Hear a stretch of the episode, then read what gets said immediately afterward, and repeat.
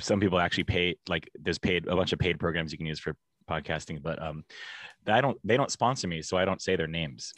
Right.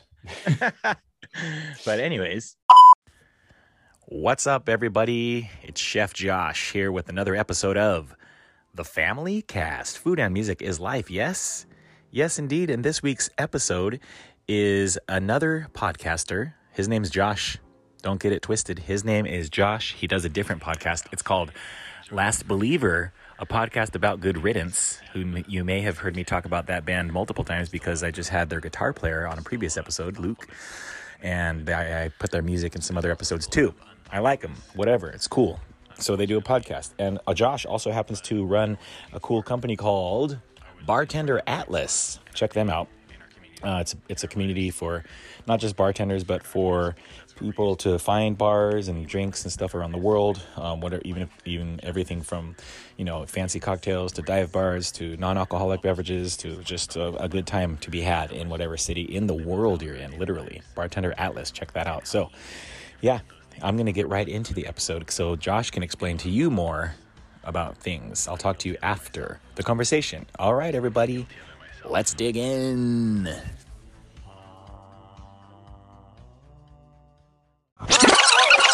Good morning. Good morning to another Josh in around the world. That's good times. Yeah. You know, it's just past morning uh, where I am. Where you Just am? past. Where you I'm. I'm in Tor- Toronto, Canada. Hmm. Three whole hours away from your 9 a.m. San Diego time. Toronto.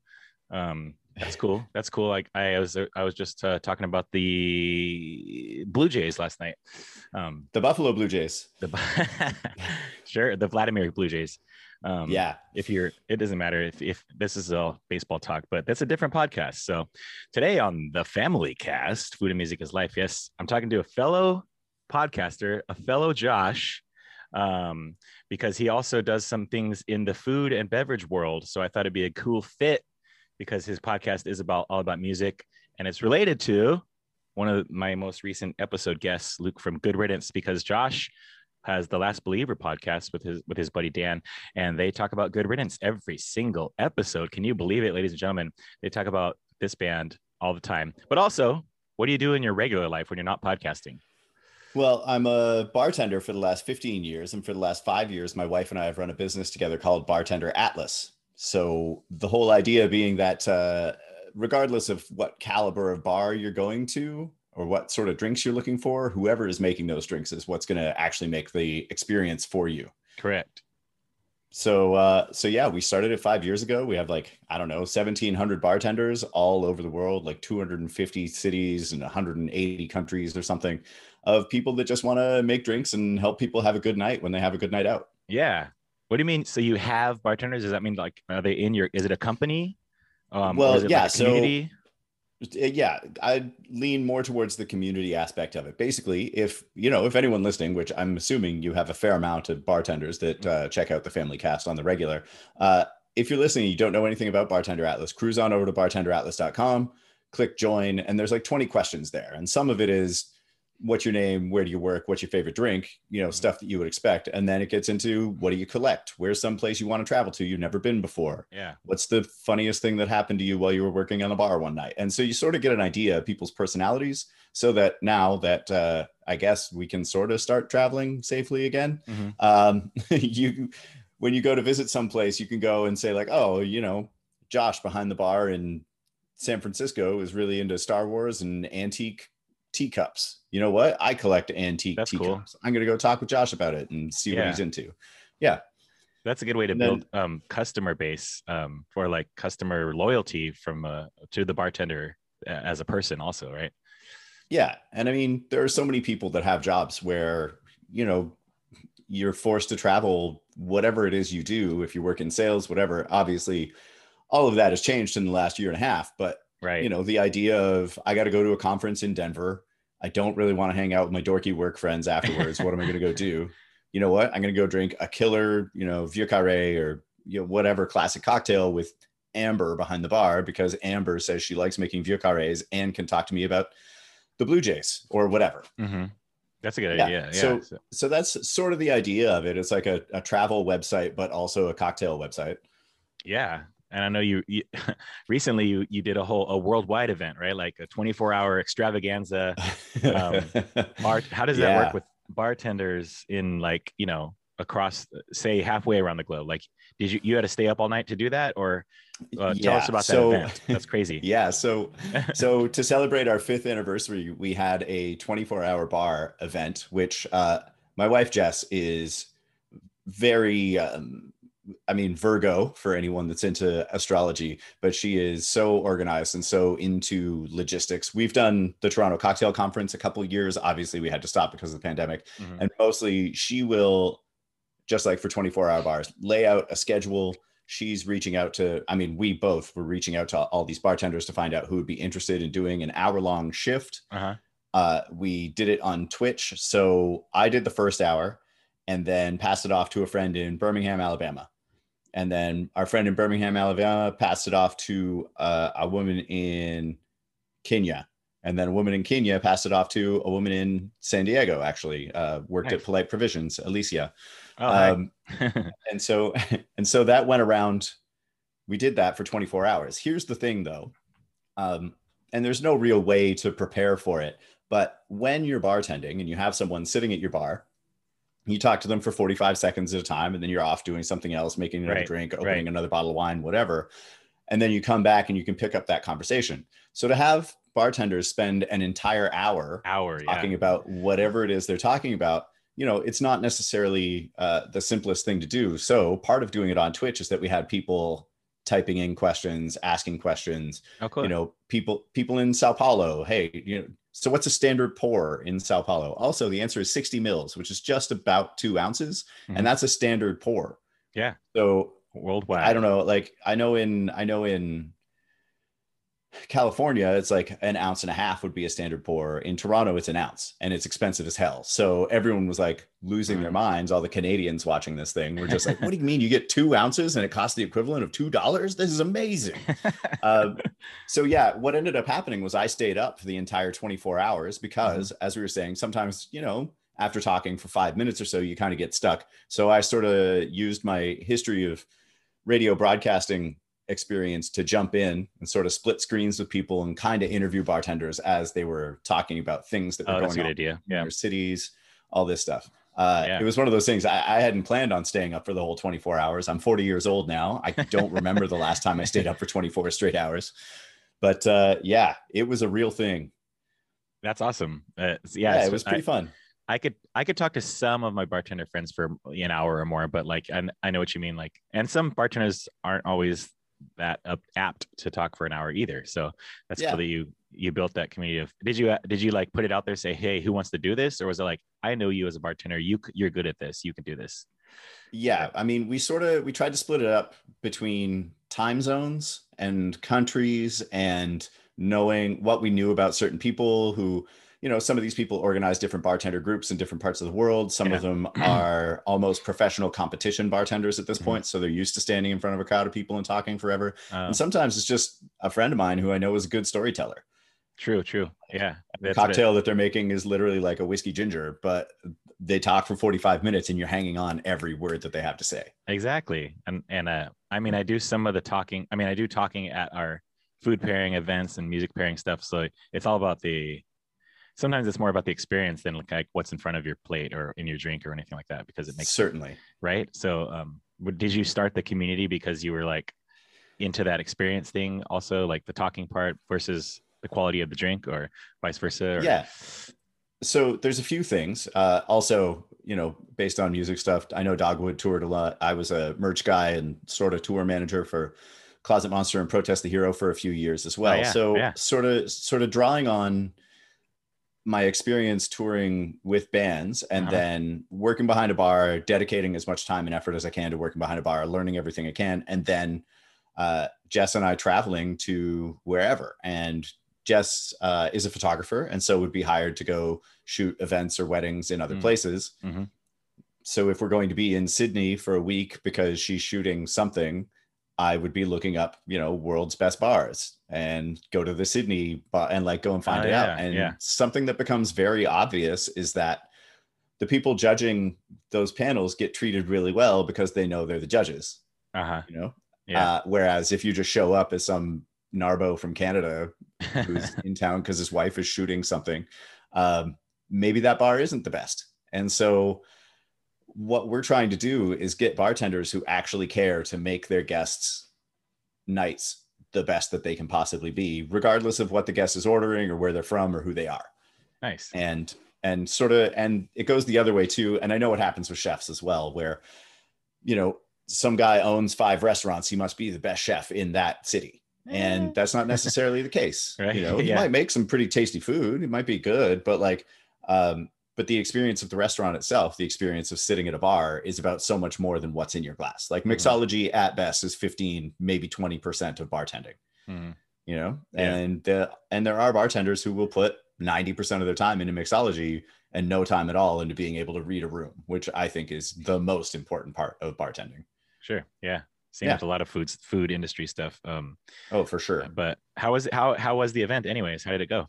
The all- 24 hour bar? Yeah. Oh, I was seeing through time by the end of it. and you saw around the world too. Yeah, it was great. Uh, the bartender, we had one bartender who's in like a suburb of Delhi in India who came on and she made this amazing, like salted berry, uh, like not quite a compote because there was no heat added to it, but like just this crushed berry and salt and vodka drink that Mm. on paper, as like dorky bartender, you would read it and be like, yeah, it's vodka and fruit. Of course it tastes good. But then the way that she prepared it, and then I had to remake all these drinks as well because we, again, were shooting photos of all of them to help promote it. So, Right. but that drink really stood out to me because it was really two or three ingredients in the drink. It wasn't something that requires a centrifuge or an ISI container or mm-hmm. whatever cool, like dorky thing a bartender wants to use. It was literally fruit, salt, vodka, go. Yeah. And so that, yeah, her name was Ishrat Kar. Um, and she's also part of organizing, you know, India's cocktail week events that happen there as well. Okay. Uh, so like things like that, where I just let's see what happens with this person. They are they organized this thing. They sent this drink. I want to hear her talk about it. And then she was actually one of the bartenders that an hour wasn't enough. Like she got to the end of an hour and was like, "Oh God, I only have five minutes left. Oh. Uh, uh, uh, what do I talk about now?" yeah. Um, so there was a lot of stuff that we got to see during that 24 hour bar that, uh, you know, I think anyone watching got something out of it. Mhm. Um, one of our friends in Melbourne, Tori, she had a couple parrots sitting on her shoulders for the Oh. entirety of her talk. uh, you know, yeah, exactly. It was very funny to do that whole thing. And now, and that was our fifth anniversary party. Of course, immediately after that, uh, vaccinations rates started going up everywhere. So, um, organizing stuff for bartenders right now, we're kind of pulling back just a touch because everyone's just getting back to work. Everyone's got to remake money that they haven't made in the last year and a half. That's so- true. Yeah. so like putting on a bunch of events and educational seminars or trying to travel anywhere and put things together, I think for a while, and I know I feel this myself, is like I just want to work for like three months and then I'll start thinking about real life stuff again. Um, cause Yeah. like Getting back into it. yeah, yeah, exactly. Uh, and you know, how do I feel about it? And there's been so many discussions around like, do bartenders need to change the way that they're paid and talking about tipping culture in different parts of the world and Yeah. Yeah. That's going on something here that's too. ex- yeah of course right Yeah. and like or do we just pay everyone that works $25 an hour and that's it add 18% to every bill and everyone you know dishwasher and the bartender and the host all get paid the same thing um, Mhm. and having those discussions and then like is that actually equitable and who is doing the most work and whose Mhm. work is hardest and then trying to define what hard work means because as we just discussed you know talking to people for an hour at a time can really drain you as opposed to you know Mhm. yeah you're standing in a puddle and hosing down shitty dirty dishes for five straight hours but at least you don't have to think about it and Right, like right, so yeah. so what's what's harder work right It's but the- also the, the i'm not saying what is yeah. harder work the, you know? the subjectivity of the word hard work or labor or anything like that. So it's a yeah it's definitely a discussion. I see the pros and cons of of most of the arguments. You know, pay us a living wage, and we can't afford to. It's like, well, t- raise your and make the prices, food more expensive raise your Like, prices. Well, then we don't get customers. So it's like a whole like a whole challenge. Or you know, I can go work at a fast food place and make the same amount as who whoever else doing extra extra hard labor. But Mhm. so like yeah, I don't know. It's a that's a kind of a shitty discussion. Like um, as a as a creator, I just want to make make the stuff happen. You know, I want to make the Yeah. build, I want to build the community that you built on Bartender Atlas, or I want to build a community around my food or my drinks or my music. Um, I don't have to deal with worrying about if somebody's getting paid for it. I just want to pay people fairly out of if I make money at an event. Did did the Bartender Atlas anniversary party was it any kind of money or funds raised or anything? Oh like yeah, that? yeah, yeah, yeah. We uh, so uh, Corby, which is the Canadian branch of Pernod Ricard, which is global liquor distributor, um, they they sponsored our entire 24 hour bar, Hmm. which is really really good of them to do. At first, we sort of had it split up into four or six hour chunks, and so the idea would be like we could get a variety of brands involved, but uh, our local Pernod Ricard Corby rep uh, was just like, no, this is a good idea what'll it cost to do it and what we did was we like we took some money from it because we were doing the organizing but every bartender got paid Nice. what i mean every bartender got paid an amount that i would feel would be fair if Right. someone asked me to make a drink and then talk for an hour on a Mhm. zoom call Exactly. um yeah and so like and so cocktail cool. creation is one of those things that for years and years and years like i can't tell you how many drinks i've made for exposure you know yeah. Uh, oh, exactly. and and Do it for the exposure. way yeah and it's way less the case now like Mhm, now mhm. it's it's at a point where if someone's going to create a drink for a brand uh, either the bartender or the brand has a number in their brain and i think that's yeah. uncomfortable because no one likes talking about money but it's something that you need to kind of have in your brain all the time if you're being asked to do something to Yeah. know what your value is yeah you start retort with what's your budget for me and then you know go from there. Yeah exactly. Your budget's zero um we'll talk Well, maybe i don't know. Um like so do you get do you personally get is it your job to do bartender atlas or is it um the hobby or it's one of them. both? Yeah. It- yeah. it's one of them. I think uh, we don't like we do have some ads on the site and whatnot, but for the most part, our income comes from organizing events, and a lot of times that'll come from not so much the giant global brands, but some independent distillers. And again, Canada is a huge country area-wise, but population-wise, we're only 35 million people. right So uh, a lot of global brands don't necessarily have Canadian offices Mhm. you know uh, if like without giving anything away we're working with a port company right now to try to figure out a promotion for them uh, because they just have like essentially two sales reps in canada they Mhm. don't have a whole lot of budget for brand activations for tastings for um, you know educational seminars anything like that so a lot of time what'll happen is because i i'm a wset 3 spirits candidate i guess you could say um, due to covid the testing hasn't happened yet but i've been reading that textbook as though it's a real book for the last year and a half. Mhm. um, Mhm. so and i've visited more than 100 different distilleries and i i know about as much as there is to know about distilling as any other bartender you know? There are people that definitely specialize in things that definitely know more than me. Like i'm not saying i know everything but i am Like, you're pretty not a versatile. master distiller right? But you're no no not at all. But process, if yeah. someone but if but if some tequila brand comes to me and says hey can you do an hour long seminar about how tequila is made? I feel Mhm. comfortable doing that that's um, cool. and and most of it in spanish even. Um but yeah. Yeah Arriba. the, the whole speak the whole speaking other languages thing has come in handy for bartender atlas for sure. Do you speak french canadian also? I speak yeah i speak french and french and spanish and english but it's funny because in quebec uh people tell me i don't sound french enough but anytime we've ever Hmm. been to france i get told oh you don't sound canadian. That's great snooty canadians. Yeah. Well i don't know if it's snooty canadians or, Or snooty Montreal. french. I'm just I, I just like that everyone wants to be friends with me because i'm trying to speak french and i'll take it. We get the same thing here in san diego with like um, speaking spanish like board, oh border certainly. you know spanglish or southern california spanish versus of course versus textbook spanish because that's like you know spanish spanish. And so yeah. I get what you're saying totally. But but you know I, my thing is do you understand what i'm saying? Then to be quiet you know? Or Yeah. like, do you, do you or this is it goes the same way as like as far as snobs are concerned. Does the beer taste good? Then be quiet you know?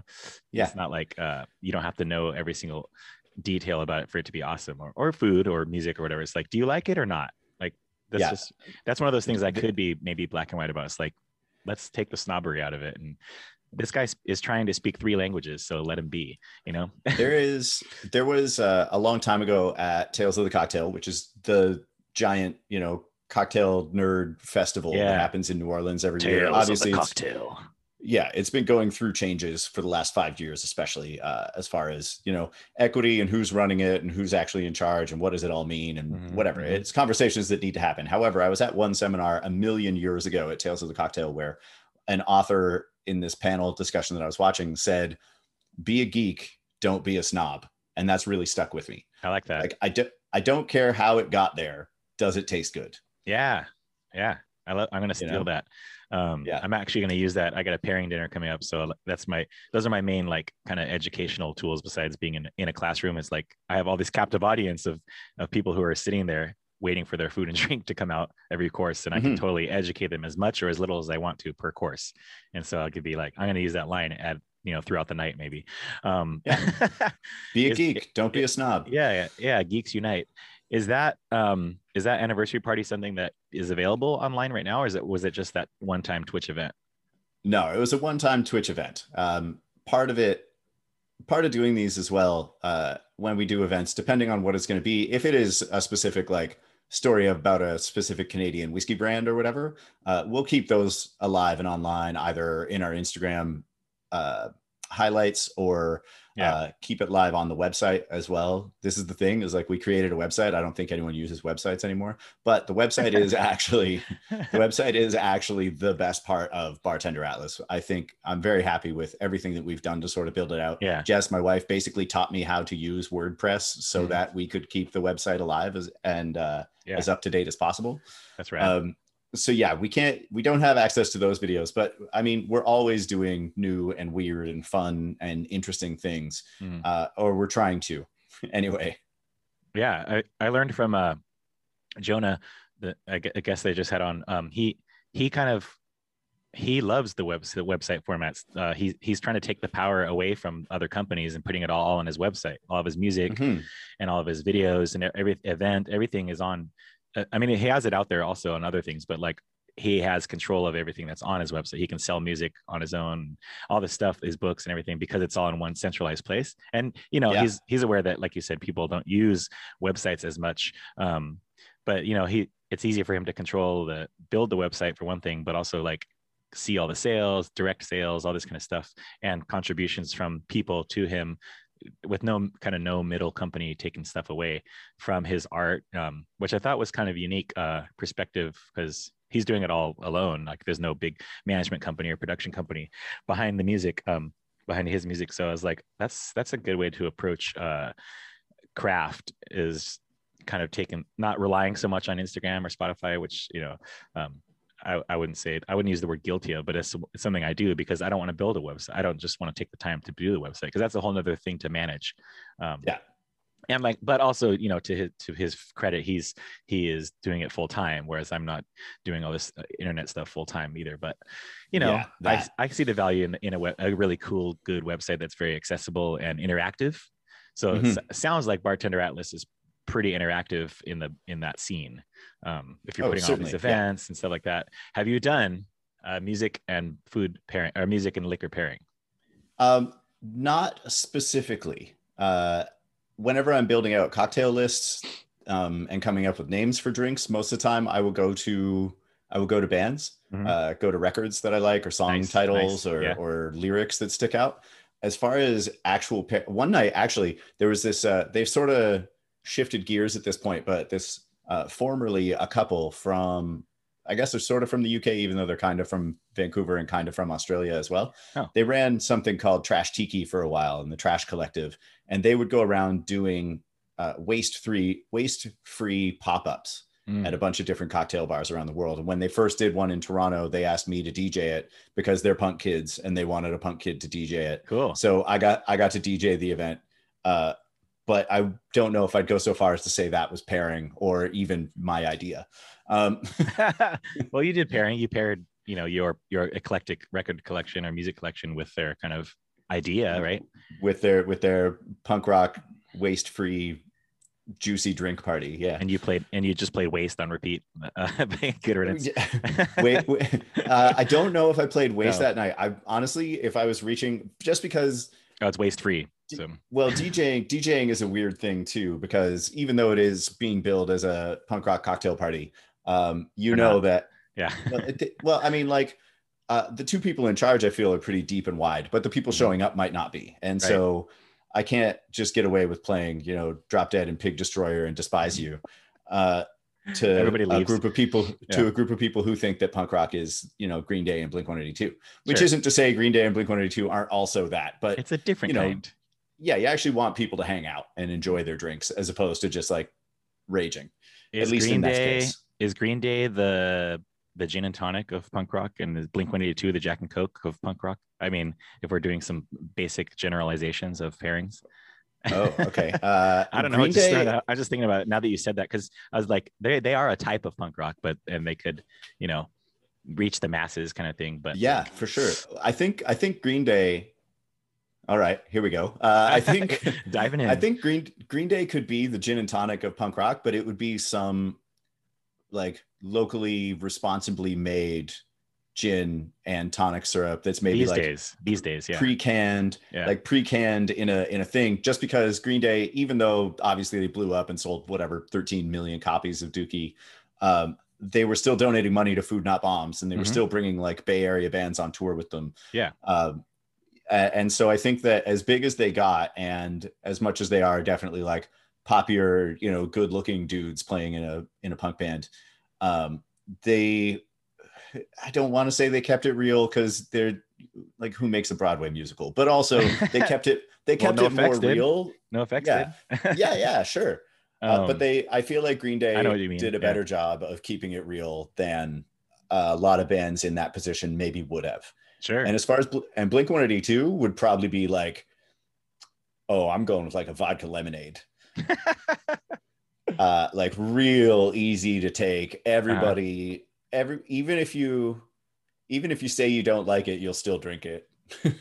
Truly seltzer. You know, Um, like yeah. Blink like Blink 182 100% is a vodka lemonade in that like, well, it gets the job done. And you know, yeah, you could talk about how they're sellouts or whatever stupid songs about fucking dogs or whatever, but at the end of the day, a lot of those songs are so goddamn catchy and like No, for sure. Yeah. Yeah. I'm and shout you know shout out good good vibes that we're sending to Mark's way right now. Um, yes, of course. cancer treatment. But as far as uh, Green Day, I mean, they invest a lot into their community. Also, like Yeah. Mike, Mike has Oakland Coffee and a couple of restaurants up there, um, Mhm. and and his um, you know, and their and their partners are also like uh, pretty invested in community and outreach and stuff like that too. So they have the means with which by which to do so. So I, I see what you're saying about like a, a locally crafted or distilled uh, gin and you know special tonic syrups or whatever like that. So I guess it was maybe unfair of me to assume that they'd be a gin and tonic when they could be something so much more special on the on Well, the on the root end because people don't see that necessarily. They see you know all the records they've sold or being the Seinfeld song or you know other things. So um The Seinfeld song, I totally forgot about that. that that was I think Oh, that was one point. in- hilarious. I think that was one break, huge break for them to get that to break, make that, you know, that's a whole nother podcast topic, I guess. But like, you know, they're the Seinfeld band. Um, wow, uh, yeah. I yeah. yeah. And that's why when you look up Good Riddance, you might find that that song in particular, because that is I mean, I don't I mean, good for them for naming it Good Riddance. And I don't know if it was a nod to the band or not, but like, you know, it made it made that that search very uh good for punk rock in two ways, I guess. But Yeah. or bad. Who who who knows? I'm not the judge of that. I just, you Yeah. know. But um so I was going back to the root of of that pairing is like Green Day could be because before that success, they were very quote unquote, you know, street punk, punk rock, snooty little Mhm. teenage punk rockers. So they they would definitely be like the kind if you if I heard them the first time and I going back to Kerplunk or whatever, it's like that sounds like uh you know I it sounds like I'm at Gilman Street and there's bottles smashing on the ground or you know whatever until Yeah. they got smoothed out by Jerry Finn and stuff like that. But yeah. Anyways, that was a quick a quick tangent on pairings, but I like it. um, How how can Bartender Atlas and uh, Family Cast do kind of some some pairing stuff together? I know we talked about Essex Coffee with Good Riddance. Um, yeah. um, I, I still we still got to make that happen uh, somehow. Maybe maybe a Twitch, maybe to maybe something live like that with Aaron. Yeah, Um, maybe a Twitch. Um, I honestly, I know that uh, Chuck has his creperie as well, Mhm, mhm. and I see them. I see them posting about coming by for cocktails sometime, and I think it would be hilarious to do a kitchen slash bar slash music takeover. A, tri- Uh, a trifecta. Of course, I don't know Chuck at all. This is the other thing about doing the Good Riddance podcast is that uh, oh yeah, we don't know them. we- Yeah. we we almost and at this point Dan and I keep joking about it. It's like okay, so it, we're like almost 30 episodes in. Mhm. We haven't had a single member or former member of the band on the show. Do we keep doing it and purposely never have anyone from the band on the show? Oh. But now it's but now it's at the point where if we do it, it has to be something like very funny or very special or very weird. Yeah. Like we can't we can't just have them on to be like, so what's your favorite good riddance song? Which is mostly what we do with the guests on the show.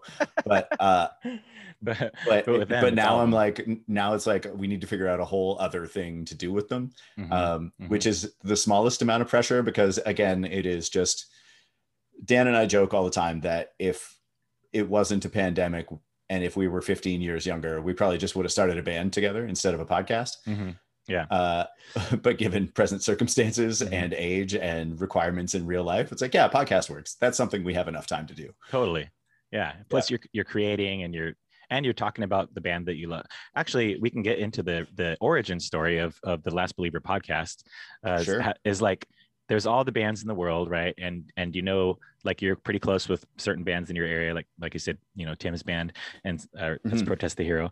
And um, how did you end up picking Good Riddance? And how did you end up saying like, let's do three songs? Well, okay. Uh, there are a handful of uh, very niche single band song a week podcasts Mhm, out Totally. there. Uh, Yeah. The one, the one that stuck out for me was Blink One Fifty Five, because again, be like fri- it is about Blink One Eighty Two. so the the concept for that, and this is going back like five years ago now when Okay. they started it. Um, my friend Sam is one of the hosts, and Sam has been a music journalist, and he was on MTV Canada for a while, and Hmm. he writes for national music papers. He hosts award shows and stuff. Like Sam, it, that said, like so that's Sam's job. In Sam's real life, he uh, he actually got all those jobs because he started his own sort of basement Wayne's World looking show, Oh. uh, where he would have bands come on and play, and he would interview them. And he was also writing, and now he's at the point where when the Junos happen, which is what everyone calls the Canadian Grammys, but it's it's different than that, but it's the closest thing to draw any reference to. Right. Like right. Sam will host Sam will host the red carpet at the Junos. Like oh, he Oh, is cool. a successful broadcaster and music journalist. However, he also is a punk rock kid and plays in a band called Junior Battles, uh, who I'm pretty sure have played Fest a couple times. They've toured with a bunch of bands. To be totally honest with you, I haven't listened to a whole lot of Junior Battles. I just like going to their shows. And so Sam is one of the hosts of Blink 155. And when they started this podcast, it was Sam and another music journalist in Canada named Josiah Hughes doing one Blink one song, Blink 182 song every week for 155 weeks. That's how many songs Blink 182 had at the time. Oh, okay. After they started the podcast, Blink started releasing more and more songs. So it ended up being like, I don't know, 180 episodes or something. Uh, So they covered and, it all. and because Blink 182 is the band that they are, there would be weeks where they would talk about the production and how genius it must have been to Right, have this right. person producing whatever and this drum line, whatever. But then there'd be weeks where it was just like an hour and a half of two guys talking about like can't get you more pregnant. and like, you know, Imagine. or like grandpa jerking off or whatever. And so oh my gosh. but what but what was cool about that podcast though is that even though it was ostensibly about blink 182 by 15 episodes in you realize that it's actually about two guys becoming friends Aw. and you and like you're part of this narrative of this podcast which is supposed to be about this band and like it sort of is sometimes but it's also about like You make it sound so romantic, like uh but but that's the thing is like it, it was and it was totally friends talking about a accidental as well and this is the thing is. Dan and I and Dan and I for the Last Believer podcast, the Good Riddance podcast that we do, the difference is with us and like there's an alkaline trio podcast there's a propagandhi podcast like we you know there are a bunch of these like one band or one album Mhm. podcasts out there Mhm. the difference with ours is that dan only casually was aware that of good riddance's work Oh, Um, yeah. he knew them he knew them from comps he knew them from seeing them on tours Mhm. uh, he knew them. He did a college radio show for a while, and I guess one of his co-hosts was very into Good Riddance. But he only sort of casually knows things about the band. Whereas since I was 14 years old, I have kept up on everything the band has ever done. Everything that Yeah. every interview, every B-side, every side project, I have dug in pretty deep on this band forever. And part of that is because um, lyrically and musically, they cover such a range of Mhm. ideas um, Mhm. and emotion and song styles and and lyrical styles and Yeah. uh, they really hit a lot of points that not many bands have that expansive of a sound and a focus of their lyrics. And so this is the thing about doing a podcast about good riddance is that we get to dive into a little bit of everything Mhm. in that you know there there are weeks where all we talk about is Descendents and then there's weeks where all we talk about is born against Right. and yeah. and it's because good riddance sort of encompasses all those things um Sure. and so the reason that we decided, decided to do three a week, trying to keep in the spirit of, uh, again, not knowing the guys in Good Riddance at all, but most Good Riddance songs are between a minute and 45 and two minutes and 30 seconds long. Yeah. They're all short, you know, short little hyper blasts of intensity. And I felt like trying to do an hour and a half long episode about a 45 second long song. Not only would it take forever for me to research it and edit it every week, but it would also not kind of be like it wouldn't necessarily fit with the mood of the band themselves. Mhm. You know, Yeah. um, if you if Russ can write about all this stuff in a minute and 40 seconds and get it out, then there's no reason it should take me longer than 10 minutes to talk about the stuff that he has talked about. True. True. Yeah. They already did it. Yeah, exactly. Does that make sense? It does, yeah. Um, Yeah. I think it's a good format. I, I wonder sometimes, what do you do when you reach the end of the like the number list? Like, do you Well- then then do you talk about all the details about production and all that kind of stuff, or No, um, I think I think Dan wants to talk about Avail. Um, Yeah. I think that's that's uh, he Dan in Dan's brain. He's just like, okay, but when we finish Good Riddance, what do we talk about after that? Um, is that a which, new like, podcast? I, I- well, I think that's his idea. stop Is just like kind of continuing, but Or- you know, or do we talk about Lifetime? Do we talk about Strike Anywhere? Do we talk about whoever? Uh, so yes, uh, yes to all that. I think Greg Greg from the Propagandhi Pod suggested that we do a Dillinger Four because Dillinger Four only have like 45 songs, so it wouldn't take very long to do. Um, Dillinger 45. Um, yeah, exactly.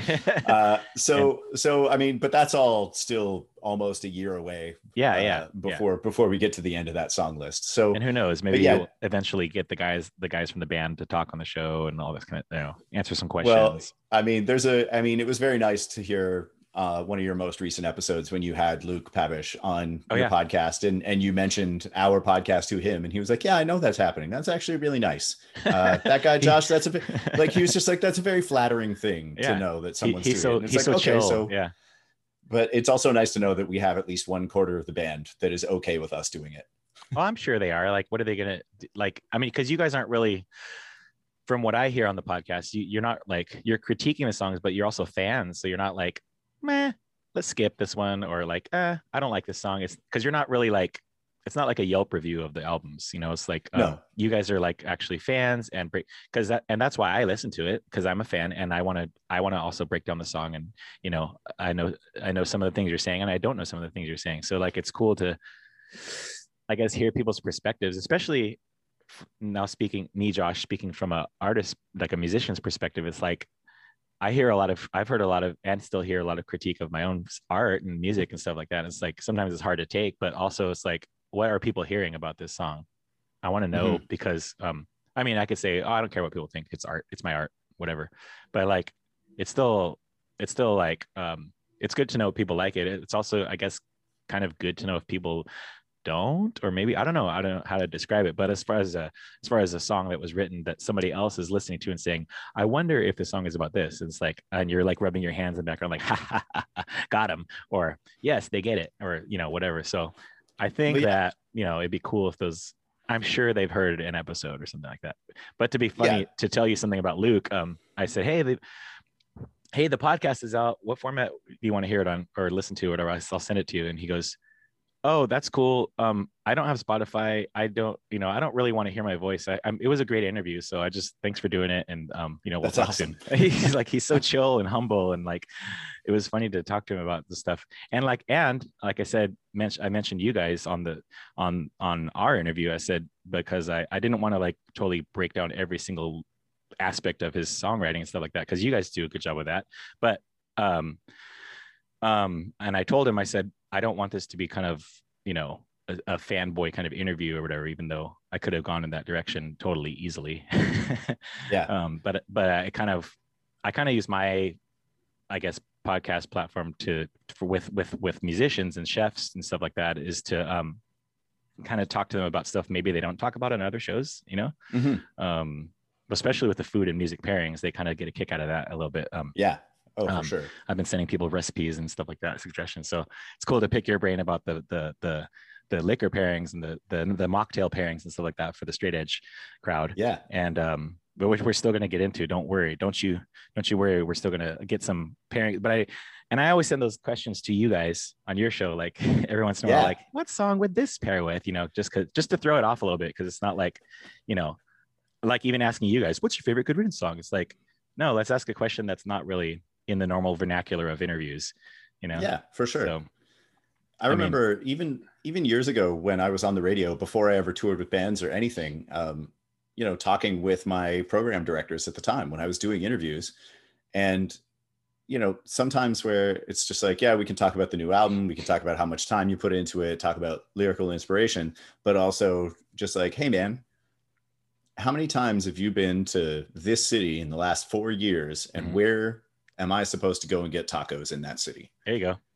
And it's just like, well, I don't eat tacos. Oh, you're not into tacos. And then it opens up a whole other discussion that you can have that's about something very real and unexpected. sure. And That's you know, that little bit of spontaneity Mhm. works out, I think. That's a really good question. Are there tacos in your city right now in, in Toronto? Uh, yeah, there's a uh, it's a bad news, man. There's a spot at the end of my street, like literally a two minute walk from my door called Mhm. Gus's Tacos. And like, uh, I haven't been working enough to be buying myself tacos all the time, but oh my God, Gus's Tacos are just crushing me. They're really They're good. so good. oh, good. So good. Shout out, Gus. Yeah, shout out to Gus's Tacos at the end of uh, end of my street in Toronto. Here, they have What- a couple locations, but What yeah. makes Gus's so good? I think, uh, well, first of all, it's so far as I can tell, it's all actual Mexicans working there, which is Mm-hmm. uh, something that I mean, about ten years ago, there was a, a bunch of taco spots that popped up around Toronto, but it was people who had gone and like hung out in Mexico for two weeks and got the inspiration, came back and started making what they Yeah, thought yeah. of as street tacos. We got some which like cool inspiration is inspiration and nothing no one ever has one idea uh, and no idea can be traced to only one person fine right, right. but Gu- gus's tacos uh, it's pretty legit when i go in i'm ordering in spanish you know Yeah. um, and uh, and i feel like that is reflected in the food in that it's the way that they have always made it whether they learned from a parent or another chef awesome. uh, there there's a sort of authenticity to it that might be lacking in some place that puts you know cucumbers on their taco for It- it- instance there's a time and a place. i like guys. cucumbers There's a time. i like place. cucumbers i like tacos you know Yeah. i like pickles and i like ice cream Sure. I know what you're. I know where you're headed. Um, Yeah. Viva la raza. Viva la raza.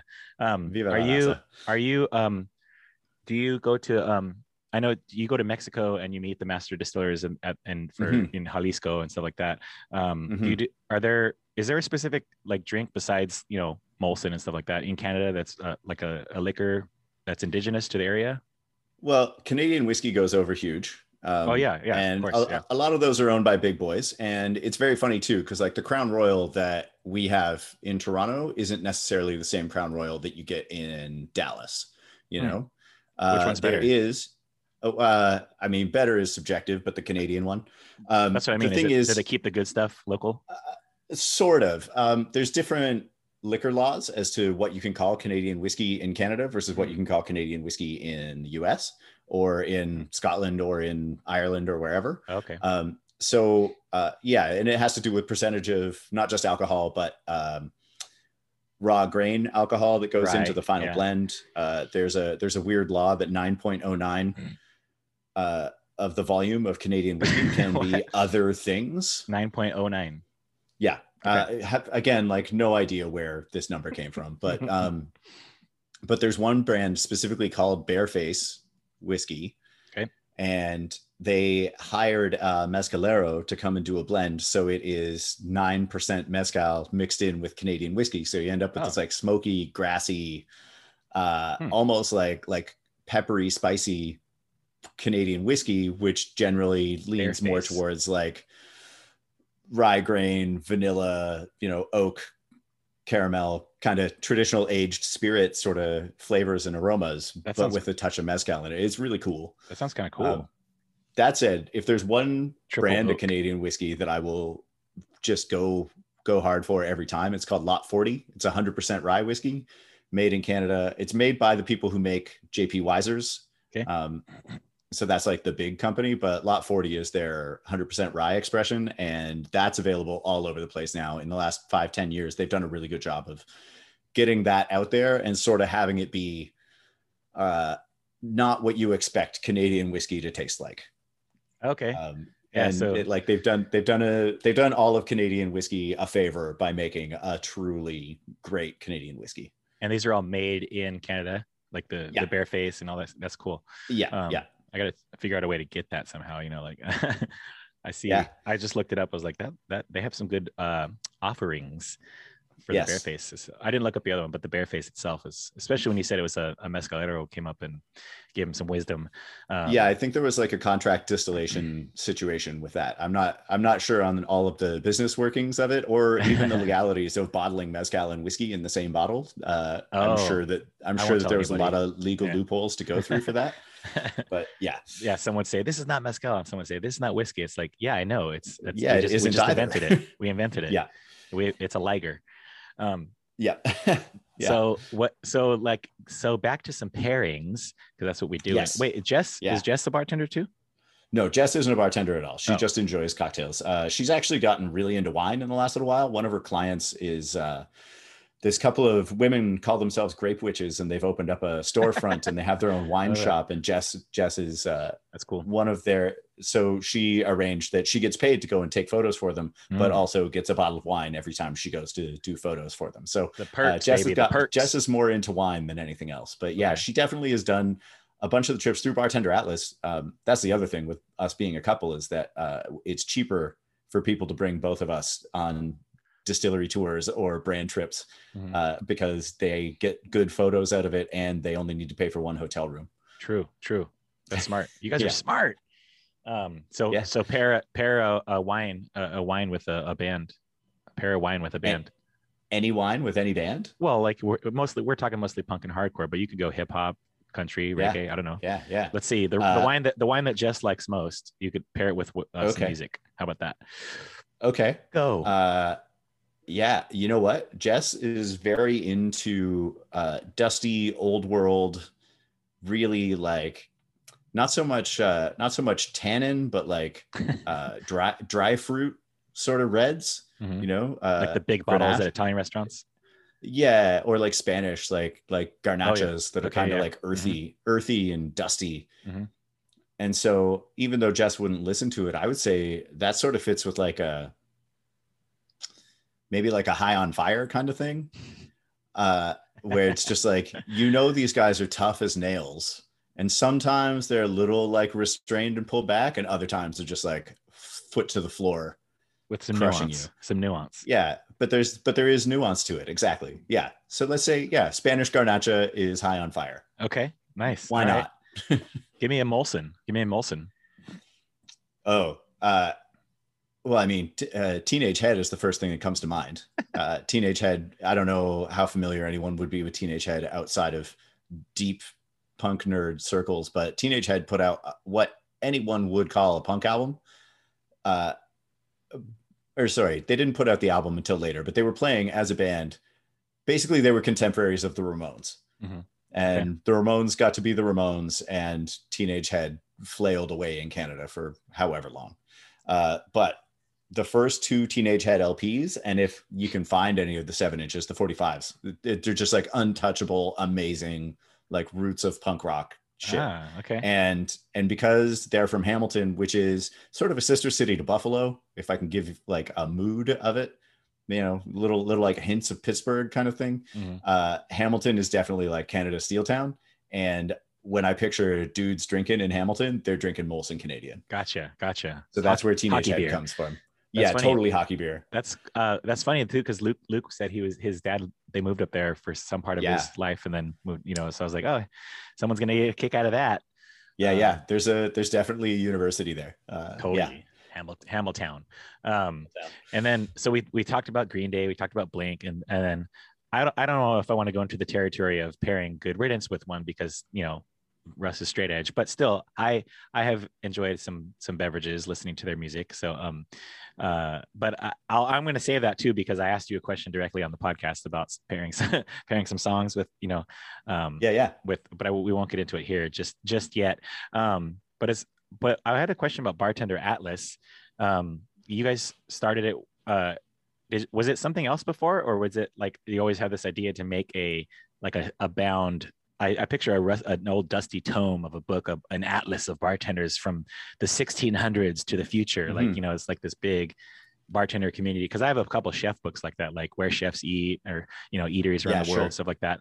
Um, is it going to be anything like kind of like, I don't know what, how can someone, how can someone who's not a bartender like utilize this? I well, I think that because we focus so much on the people on the website, it's really, I mean, yeah, there's recipes there as well, and little like, you know, uh, branded content or stories about distillery visits that we've done. You know, some of that stuff is there. But if you're not a bartender, this is like what we created Bartender Atlas for is to sort of break down that wall so that you're Yeah. not so scared of chartreuse. You know, um, I'm scared. or or like you know or like oh my my granddad used to drink grand marnier and i don't know if i'm tough enough to drink it. It's like no grand marnier is delicious. It's just orange flavored cognac. It's fucking Trust great. me, it's not tough. yeah exactly. Put it in a or, or whatever you know or, or like or like even even mezcal even pisco even you know uh, other whatever you know uh what's it called? Uh Seltzer. eastern european like uh Potato like vodka. Ri- Rika, like oh yeah. there's all these different things, Reka, that's all like you'd be scared of it because oh my granddad drank that and then he wrapped his truck around a tree and it's like yeah but if you drink too much of anything you wrap a truck around a Yeah, tree you don't have to do that. Yeah. uh, so the idea so the idea is that regular people can read these things and see like yeah man we do shots of fernet at the end of a shift and be like fernet whoa that's aggressive as hell and so bitter and it's like yeah at first but like anything the first time you try something it's always going to be weird and then by the third time you can't put it down and whether that's booze or whether that's you know uh the, the first time you hear minor threat when you think that you know punk rock because you heard the ramones and then it's just like oh my Mm. god this is just like that much faster and this guy is that much angrier I can remember the Um, first time I that I someone showed me that I was like, what, uh, what I what is going? I can hear all the bands that they influenced, and I can hear Yeah. myself. I can hear my insides boiling uh, when I'm listening to this. Like this is so amazing. And then I you research them, and they're like teenagers, you know, inventing hardcore and straight edge and punk. Like you know, that's an argument Yeah. for sure. But um, and then you find out like, you know, Ian was not being. He wasn't trying to invent straight edge and like all this other cool stuff. Like they, Yeah. they're just such a it's just such a fun it's such a fun thing to research when you talk about minor threat you know? And then Oh, of course everything they're doing all, everyone else in the band is doing now and Dischord and all this stuff. So it's really cool like you know and then of course i obviously when you hear when i hear the word minor threat and pairing i just think black coffee you know? Oh for sure. Just black or coffee like uh you know? or, or like i feel like there's so many photos of the dudes from minor threat where they're all drinking coke. Pepsi. Yeah pepsi or coke yeah Can, all like they have cans of soda in front of them all so the they time. love caffeine. They it's all Yeah. caffeinated. Yeah. Yeah sure. Oh maybe that's what seeing red means. They, they were talking about coca-cola cans. Yeah that's definitely what that song's about. Oh man. Um do you, do you actually ha- I, I i said i wasn't gonna but do you actually have a favorite good riddance song? Well i mean it- like it's it i want to say it changes all the time i think waste is probably the most important one in my whole life in that like i had been toying around with being vegetarian Mhm. uh, until that song came out and keep in mind i was like uh, 17 i think when that song came out Mhm. and so I'd been listening to enough other bands, Drop Dead and Los Crudos and Propagandhi specifically, that all had songs that vaguely dealt with vegetarian, veganism, all that stuff. Yeah. Uh, Or sometimes not vaguely at all, sometimes very directly. Very directly. But uh, but for whatever reason, Waste was the one where I was like, okay, yeah, like this guy who I know to be a legit poet who is capable of writing, uh, you know, like creating images with words, just put out this song where he's fully just berating the listener into being like, don't you fucking get it? And it's like, yeah, you know what? Uh, Yeah. There is no reason to be half-assed about this. So I think Waste was super important in my life. Um, very recent episode that we did was Trophy, and it's funny because I haven't thought about the song Trophy a lot because uh, to be to- like without getting like too weird and personal, I don't think about my dad a lot uh, because I stopped talking to him a, a million years ago. And still alive? uh, yeah, yeah, yeah. Um, and I have like half siblings and stuff, but Mhm. Uh, I haven't talked. I haven't talked to him in so long. It wasn't until we drew the song "Trophy" that I remembered when that song came out. I fucking loved it because Because it's just all about like Yeah. consistently feeling like you're disappointing your family, Right. uh, which right. is how I was made to feel when I was a kid. And part of that figures into you know being a teen and hormones that you don't know what to deal with and yeah. no way of expressing anything. Which is why punk is the fucking best. Uh, yeah. but then but then i also love credit to his gender i think is like hmm maybe the hmm like if they're if you're going to say best like as far as the way it's written how it's put together what it sounds like the thought Mhm. that went into it. I love that one. there's i like there's no i in team a lot as well. Uh as far as the cat like them writing something that's very catchy but also interesting and still means something. Mhm. uh yeah they have, there's a they lot. have a lot of they have a lot of i mean of course there's so many songs like that going all the if you go all the way back to 1994 or 5 they, you know till now that's a lot of songs to choose from so yeah it wasn't yeah. kind of like and honestly the entire album operation phoenix just fucking rules uh, get you in the mood right there um, Yeah. but of course talking about waste and diet and food because it's you know this is the podcast to do it um, Mm. he, he made it down that song in particular. We talked about it a little bit on your show um, but Yeah. like i can break it down a little bit more um, because he made it so simple. I'm talking about russ the singer of good riddance. He, he made it more simple on waste like you know words. Because on For God and Country the first record there was the a verse in a song and it was all full of like bad religion thesaurus words you know. I happened to yeah visit a slaughterhouse yeah. where cessation's redolence rose to the sky propitious all this like you have to have a thesaurus handy to understand what he's saying. He you can kind of tell he's talking because he says i happened to visit a slaughterhouse.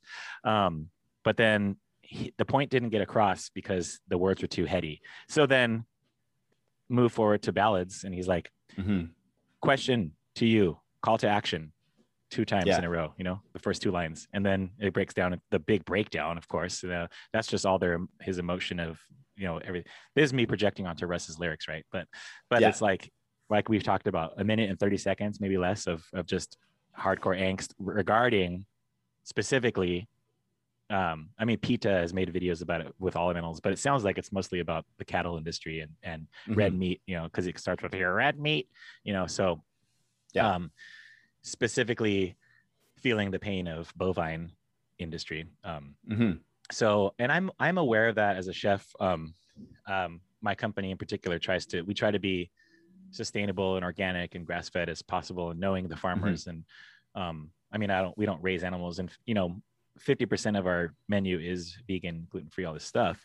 But um, was it you? It was you and I. We talked offline a long time ago about like choosing your diet is a privilege. You know, Mhm. um, I certainly think it's a it's definitely a privilege to be able to choose what you eat and what you don't eat. You know, Yeah. um, whereas I understand all the benefits and implications and all this stuff about diet and nutrition, of course, and animal industry and and all the negatives that could come with that too. Um, I Mhm. just I'm also aware that when I was poor, when we grew up super poor and didn't have a choice of what to eat, you know, we're just we're eating what was given to us and eating Yeah. what was what people were providing to us. It wasn't I wasn't like, oh dang it, I was trying to be vegan this week, or ah my keto diet is th- thrown out the window now, or whatever. It's like, Yeah. I'm trying to live. I'm trying to sustain myself. Um, not to say that my um, I'm not I'm not doing that now at Harvest Kitchen because it's it's a pretty high end catering, but um, but I have to know in my head and and and um, in my heart that there's people out there that don't choose what they're eating. So it's like I I kind of have to relay that to some of my clients and customers. It's like just so you know, um, I do have meat alternatives. I, I don't, I'm not a big proponent of soy stuff, but I have a bunch of. I can make you something that's like like for example, hibiscus barbacoa tacos instead of something. Or uh, there's always Mhm. there's always a choice, you know. Yeah. Who will be their choice? No, there's always a choice, and um, blah blah blah. Some people are like, nope, just meat. We have all meat on the on the wedding menu. There's no no vegetarian options or anything. Nobody gets a choice. So Right. it's a funny it's a funny world to be in when you're aware of veganism and you know Well, yeah. It's um, it's been funny. Like vegan, know? yeah and like my my whole career you know when i started working in bars i had already been vegan for i don't know seven years or something um, and always understanding the irony of yeah man burgers and steaks and pork chops are paying my rent even if i'm not eating them myself oh yeah uh-huh. uh, and and trying to like there was one specific restaurant that I worked at. It was called Campagnolo. It doesn't exist anymore, but very rustic Italian, you know, uh, mid to high range. Like wasn't white tablecloth Italian. It was a little more rustic than that, but like the uh fuck, what's it called? It wasn't bolognese. It's a alla matriciana. Hmm. We had a spaghetti alla matriciana on the menu that literally every single table came in, got at least one of them, and also a burrata, and also uh, a budino. And like basically, when you went there, those are the three things that you would get. Mhm. Uh, uh, you know, the, a whole other menu, a whole branzino, a whole like it was it was a proper whole menu, but um, also it's a 50 seat restaurant. The menu would change often, but the joke was so so I was vegan for a very long time, worked in restaurants for forever. Uh, I had left that restaurant, started working somewhere else, and that was when I started traveling a lot more often and going to you know the middle of nowhere when you when you go looking for mezcal palenques these farms that make mezcal not necessarily as a means of income but just like part of the farm's ecosystem um, and you show up at someone's house and they know that they have guests and they have you know butchered a goat that had been part of this farm's ecosystem for the last 10 well i don't even know how long goat how old goats get you know six eight Yeah. years whatever but uh but they've done that because they know that they have guests and this is you know part of a culture where it's like well no when you have guests you do this and i'm not educated enough in in any kind of mexican culture to try to go against that when i am merely being a guest and also Yeah. My primary issue with meat and dairy always is is that it's industrial farming it's not actual farms you know Yeah. it's not an animal that is being appreciated it's not like i'm signing off on saying like if you raise your own animals you should eat them i'm not saying that i'm just saying that there's a big difference between Totally. uh, mass marketed pigs that are stuck in cages where they can't even turn around Mhm. you know chickens that are debeaked beaked debeaked abused before they Yeah. even get a chance to lay an egg. Um, like those processes are the things that i have problems with as far as eating meat. The actual consumption of animals is less an issue for me Mhm. in that humans have been eating animals a long time. It's when you make money from it and when you industrialize it that it really becomes an issue. And Yeah. so like i've been i was vegan for a long time and then i ate whatever. Um, there's also trying to wrestle with the idea that any personal decision i make will not make the difference when compared to giant multinational corporations that aren't willing to budge on what they do. Sure. Uh, and you know wrestle with that every day of my life uh, Yeah. because that's how my brain works. But uh, but i've been vegetarian again for the last eight nine months. Um, and that's you know and it's funny because there's so many people that are like yeah but two years ago you were doing this. And i'm like yeah two years ago i was doing this and now this is what i'm doing. Yeah. Um, there's always gonna be uh, so- naysayers. Yeah. exactly. Well you weren't like that before. I was like yeah man it's called growing up. Like you learn things. You change the way that you if you aren't embarrassed by previous versions of yourself or don't feel bad for anything you've ever done you're not actually growing up. Right. Yeah. You're you not know? you're and not uh, and maturing and getting better um, yeah. And i work at a restaurant where you know people love the steak frite at our restaurant but i'll never eat it and it doesn't necessarily impair my ability to sell it. And with the money that i'm making from it i'm buying vegan and eco-friendly products. So i'm just redistributing wealth to companies that maybe uh, sure yeah are more in line with how i feel about things it's like a an argument I heard on a documentary about organic food is um I think it was Stony Brook Farms or something like that. Um, they make dairy products. They make organic yogurt, and um, okay are you selling out if you're, you know, getting into Walmart, uh, the grocery store at Walmart? He's like, well, think about it. I could, I just sold, you know, now there's millions of people who are going to be buying organic dairy products because I'm in Walmart. Um, regardless of, you know, I could stay in one mom and pop shop in my town, or I could pick up this account with Walmart and put organic products instead of whatever else is going in other yogurts. Like it's like a, oh yeah, some the naysayers in any industry, music, chefing, beverage, uh, don't always see the whole picture. I think. Um, Yeah. I think It's also that- like how how much of the game are you willing to play? Mhm. Right? Yeah. Like, Yeah, yeah. okay, cool. So I'm gonna make this organic yogurt, but I'm only selling it in this specific place. So then you're just, you know, in an echo chamber. that's snooty. it's a little bit snooty.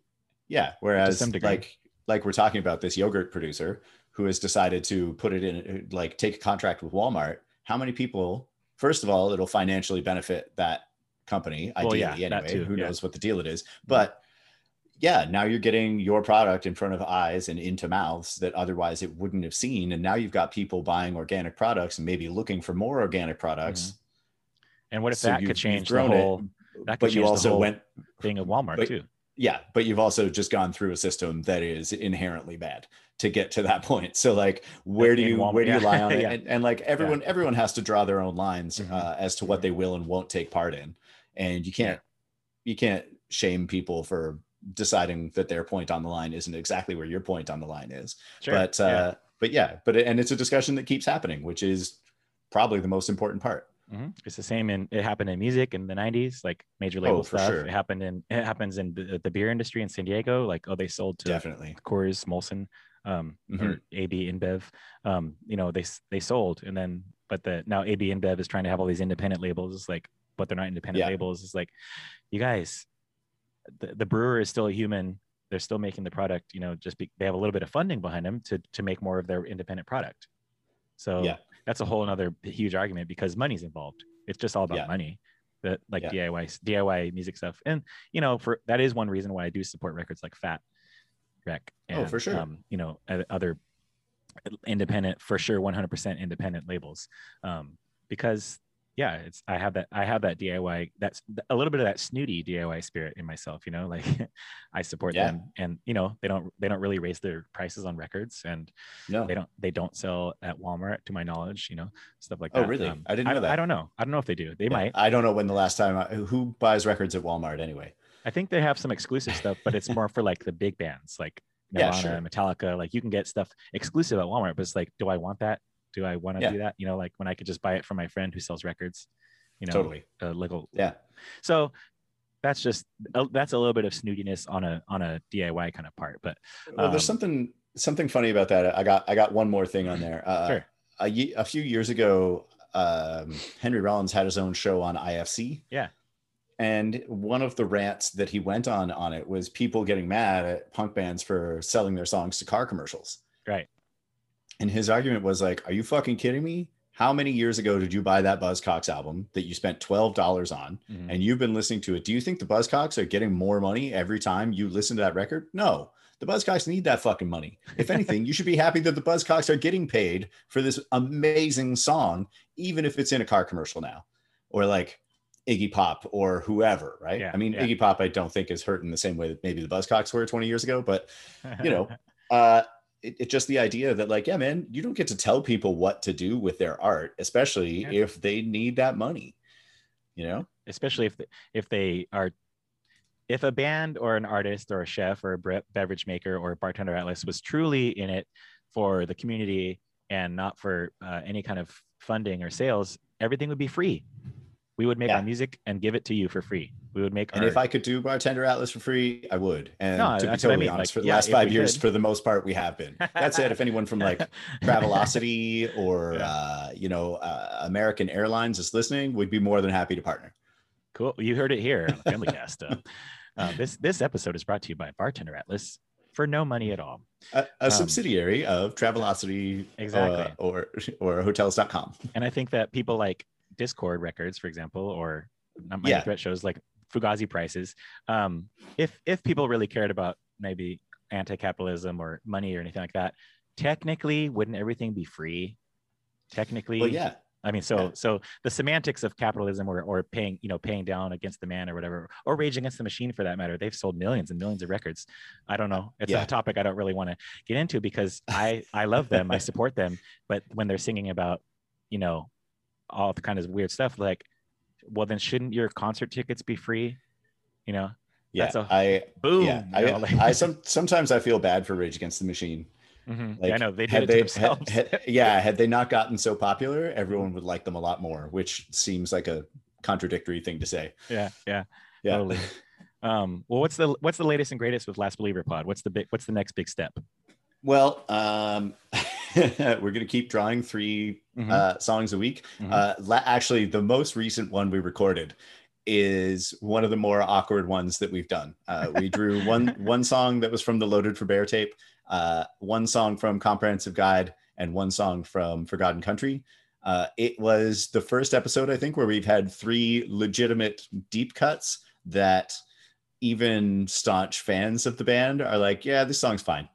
Um, okay. So, so it was kind of a it was kind of a weird one going in, especially as I mentioned, Dan is like vaguely familiar with the band, especially at this point, six months in. But um, but yeah, he was just like, I don't know what to do about these three songs, which is Oh. totally fair because like they're weird ones. They are definitely all outliers. So it's kind of fun to hear two guys. all. You do Yeah, exactly. Two Yeah. guys who have been so excited, especially I feel like the last run of shows we've done, we've had a lot of hits come out. Yeah, Um, totally. And so, and then to come to an episode where it's like, oh, these are kind of the in between songs. Mhm.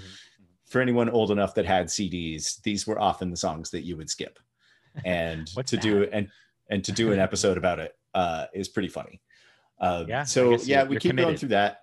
Um, we have we have a whole list of people that we have sent out. People who have either toured with Good Riddance or show promoters or Mm. uh, whatever that have worked with Good Riddance in some capacity. And we sent out a list saying, hey, send us your top five favorite Good Riddance songs. And then when we draw it, we'll do our best to get you on the show. And sometimes it's idea. worked and sometimes it hasn't. And it's like people I used to be on the radio with or people who play in bands that used to tour with them. And so uh, recently we had a band who are from Toronto, but it's weird because like I, I- they aren't because I work in bars and restaurants, I go to shows so seldom anymore. Um, it's funny, my career is exactly runs the same hours as punk rock hours. So, Right, right. um, so this band Choices Made, who are Choices from made. Toronto. Yeah. Yeah, exactly. So as I heard there was a band called Choices Made, I was like, well, we got to get these guys on the fucking show. Oh, you didn't know them? Obviously, they're fans of Good Riddance. Uh-huh. Well, it turns out, turns out the guitarist Steve's girlfriend is an old friend of mine. So like Toronto, for a city of six million people, is a very small town. sure. Um, but uh, but yeah, we so we managed to get the guys from Choices Made come on. They Mhm. just put out a seven inch a couple weeks ago. Mhm. So they came on, talked about what Good Riddance means to them as well, and why they would choose the song Choices Made as a as a band name. Um, but yeah, it's uh, so we so every now and then we get guests to come on. Uh, a few months ago, I had uh, a friend of mine that I know from the bar industry who is now a PhD candidate in Atlanta, and we had eh, her name's Ariel Lawrence. We had her come on and talk all about the impact of Dr. Martin Luther King Jr. because we were talking about the song Shadows of Defeat. And what I thought was going to be 15, 20 minutes turned out to be about an hour. Uh, Ariel really it. went off. She really she went it. so deep, and it was great. Mhm. Um, I'm actually working at. I'm actually working out a way to get her back on the show. Oh yeah. Um, yeah, it depends on the subject of the song that comes up, um, because she doesn't listen to punk rock at all. But uh, but she did pay a lot of attention to when I sent her that song. When I sent her "Shadows of Defeat," she was like, Yeah. "Ooh, "This is very cool." yeah. yeah. because because it's Martin Luther King Jr. talking about stuff that should be widespread, but then to contrast it with a song that's very interpersonal. yeah. Hmm. So anyway, uh, yeah. So we we have guests not every week, but occasionally, and uh, trying to get different sort of perspectives than just the same two voices talking about the same band every week. Although Two bozos.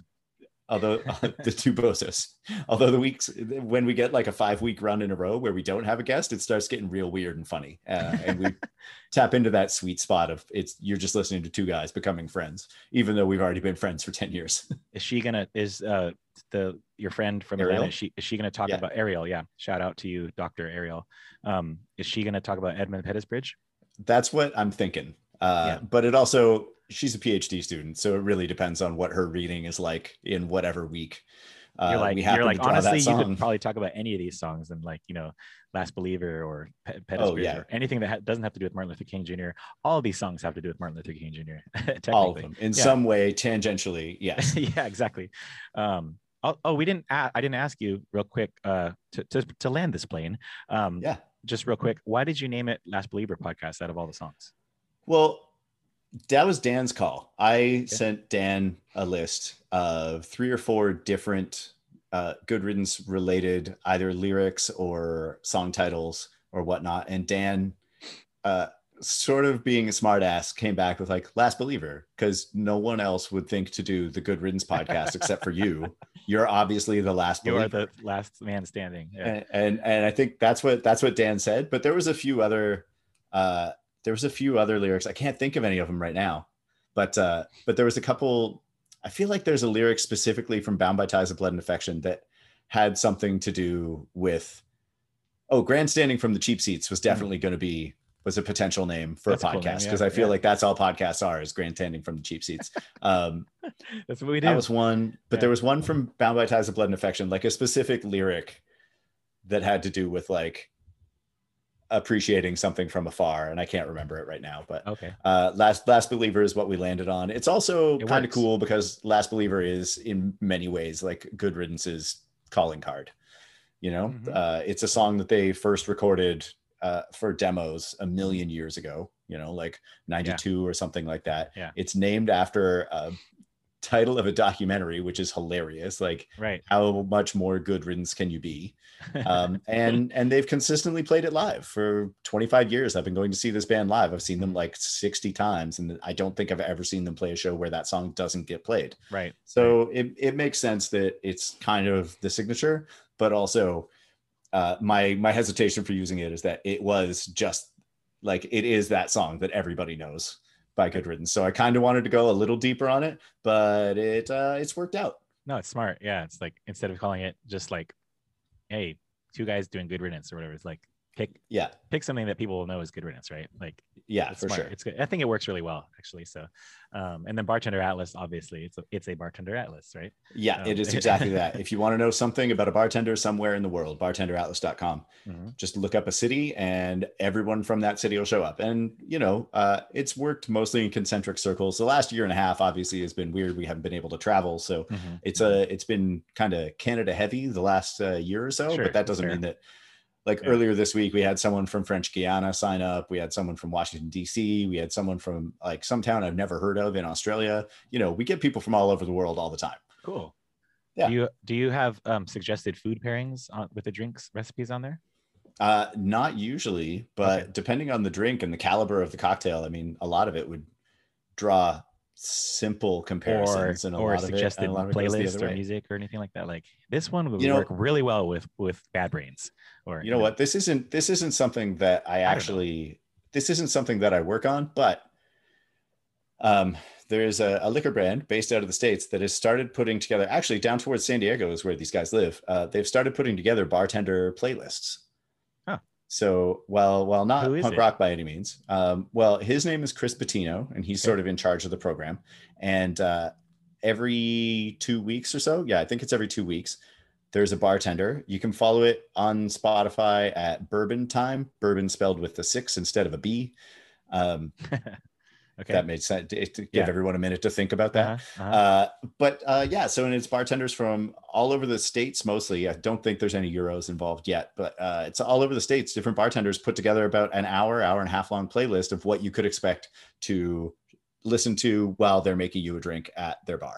oh, that's a good idea. It's Okay. really cool, and more than anything, I'm mad that Bartender Atlas didn't think of it first. It's right up my alley. Um, well, we could we it's could put something cool. together. We could put something together for like some food and music and Yeah, yeah. drinks and especially when we do the Essex because we could put all the Aaron's bands on there and whatever. Um, yeah, uh, yeah, we'll figure that out. So, um, yeah, leave, me- leave me with a nugget of wisdom from either your your family or your your life or your wife or anything like that.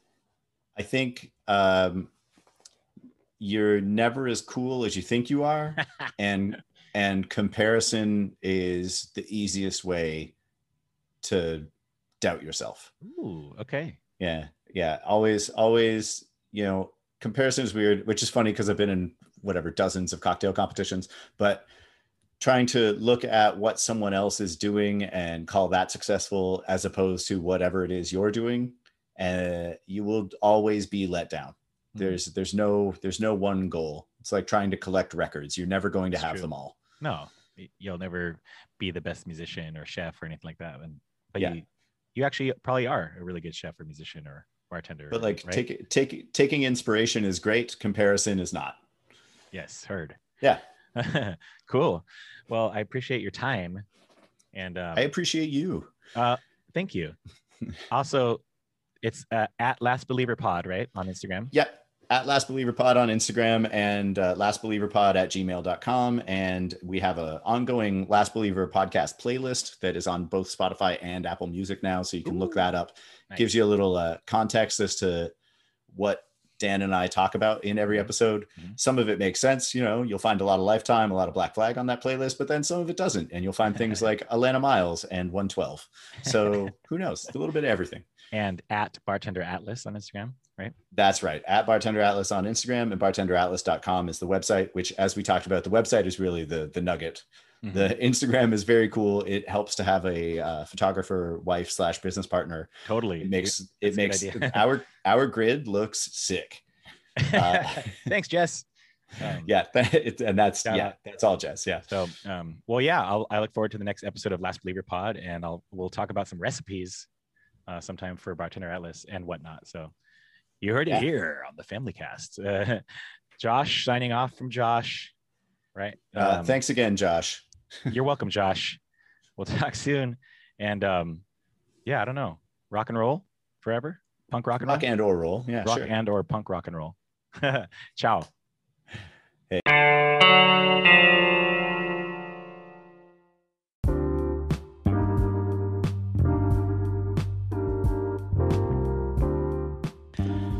Well, we did it. We really did it.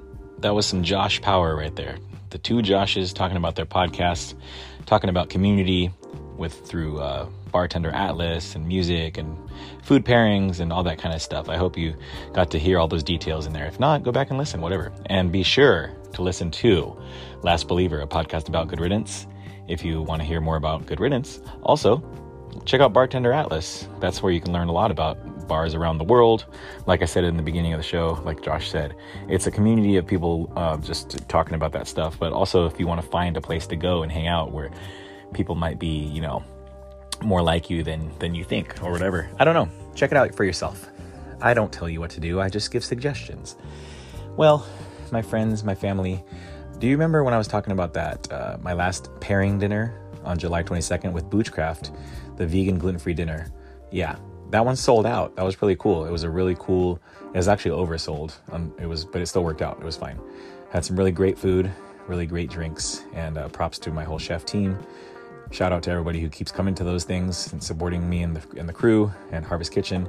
And um, yeah, we got some more in the works. Be on the be on the lookout. Excuse me on the calendar. I'm I'm going to host at my kitchen a taco pop up, a, a, a brunch time uh, record and music pairing. We're going to do a record swap. There's going to be people selling records, buying, trading, selling, all that kind of stuff, spinning records. We'll be selling tacos and stuff out of my kitchen. There'll be some, of course, beverage pairings, all kinds. It's kid friendly, whatever you want to do, dog friendly too. And I'll be make, I'll actually be making some dog treats, so bring that. More to come on that. That's Sunday, August 22nd at Harvest Kitchen. That's gonna be a fun time. Stay tuned for that. More details to come, but yes, bring records we'll spin some stuff and uh, spin some yarns, play some music. Anyways, big thank you to uh, my guest this week, Mr. Josh Lindley. And yeah, like I said, thanks for everything. Go give him a listen, give him a follow. Shout outs to everybody who listens to Good Riddance. Y'all, my peeps. And until next time, everybody, um, just want to say, uh, be safe out there. Things are things are happening again. For uh, you know, like I like I always say, no matter what you believe, other people are still affected by things. So just be kind, be nice, whatever. If you got something to say, you know, maybe say it nicely or don't say it or whatever. You know, we don't need to really fight all the time, do we? Do we? Do we? Decimal system. Okay, everybody, I gotta go. I got some things to cook. I got some things to do. I got some, uh, yeah. We'll talk soon. I got some cool guests coming up. Stay in touch. Give us a follow. Uh, this this episode was brought to you by Public Square Coffee House. Go go check them out. And also, don't forget, don't forget, as always, you can get, uh, if you use the code FAMCAST, F A M C A S T, at liquid, liquiddeath.com, you get some goodies, right? When you check out. Also, at Essex Coffee Roasters. Shout out Aaron, episode seven. Essex Coffee Roasters, Aaron from Be Well and Converge and Only Crime and so many more bands. Anyways, 10% off if you use the code FAMCAST at checkout for some coffee and goodies. I just got some new ones. The Cinepunks collaboration, that's awesome.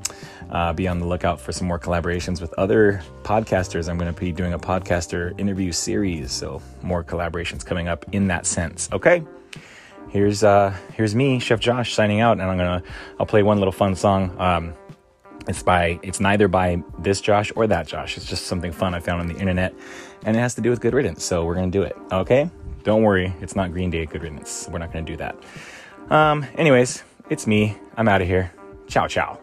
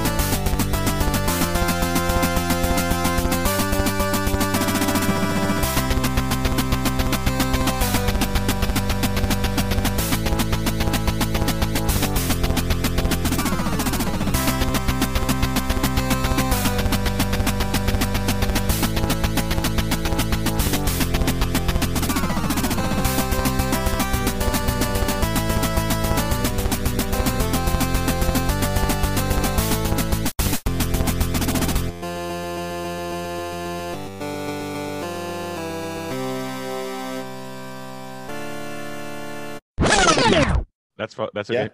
Yeah. Oh, oh wow. Well, marriage. I've never hardcore. been on. I've never been on that side of uh of the recording in progress Zoom oh, lady yeah. voice. I'm always the one that starts the recording.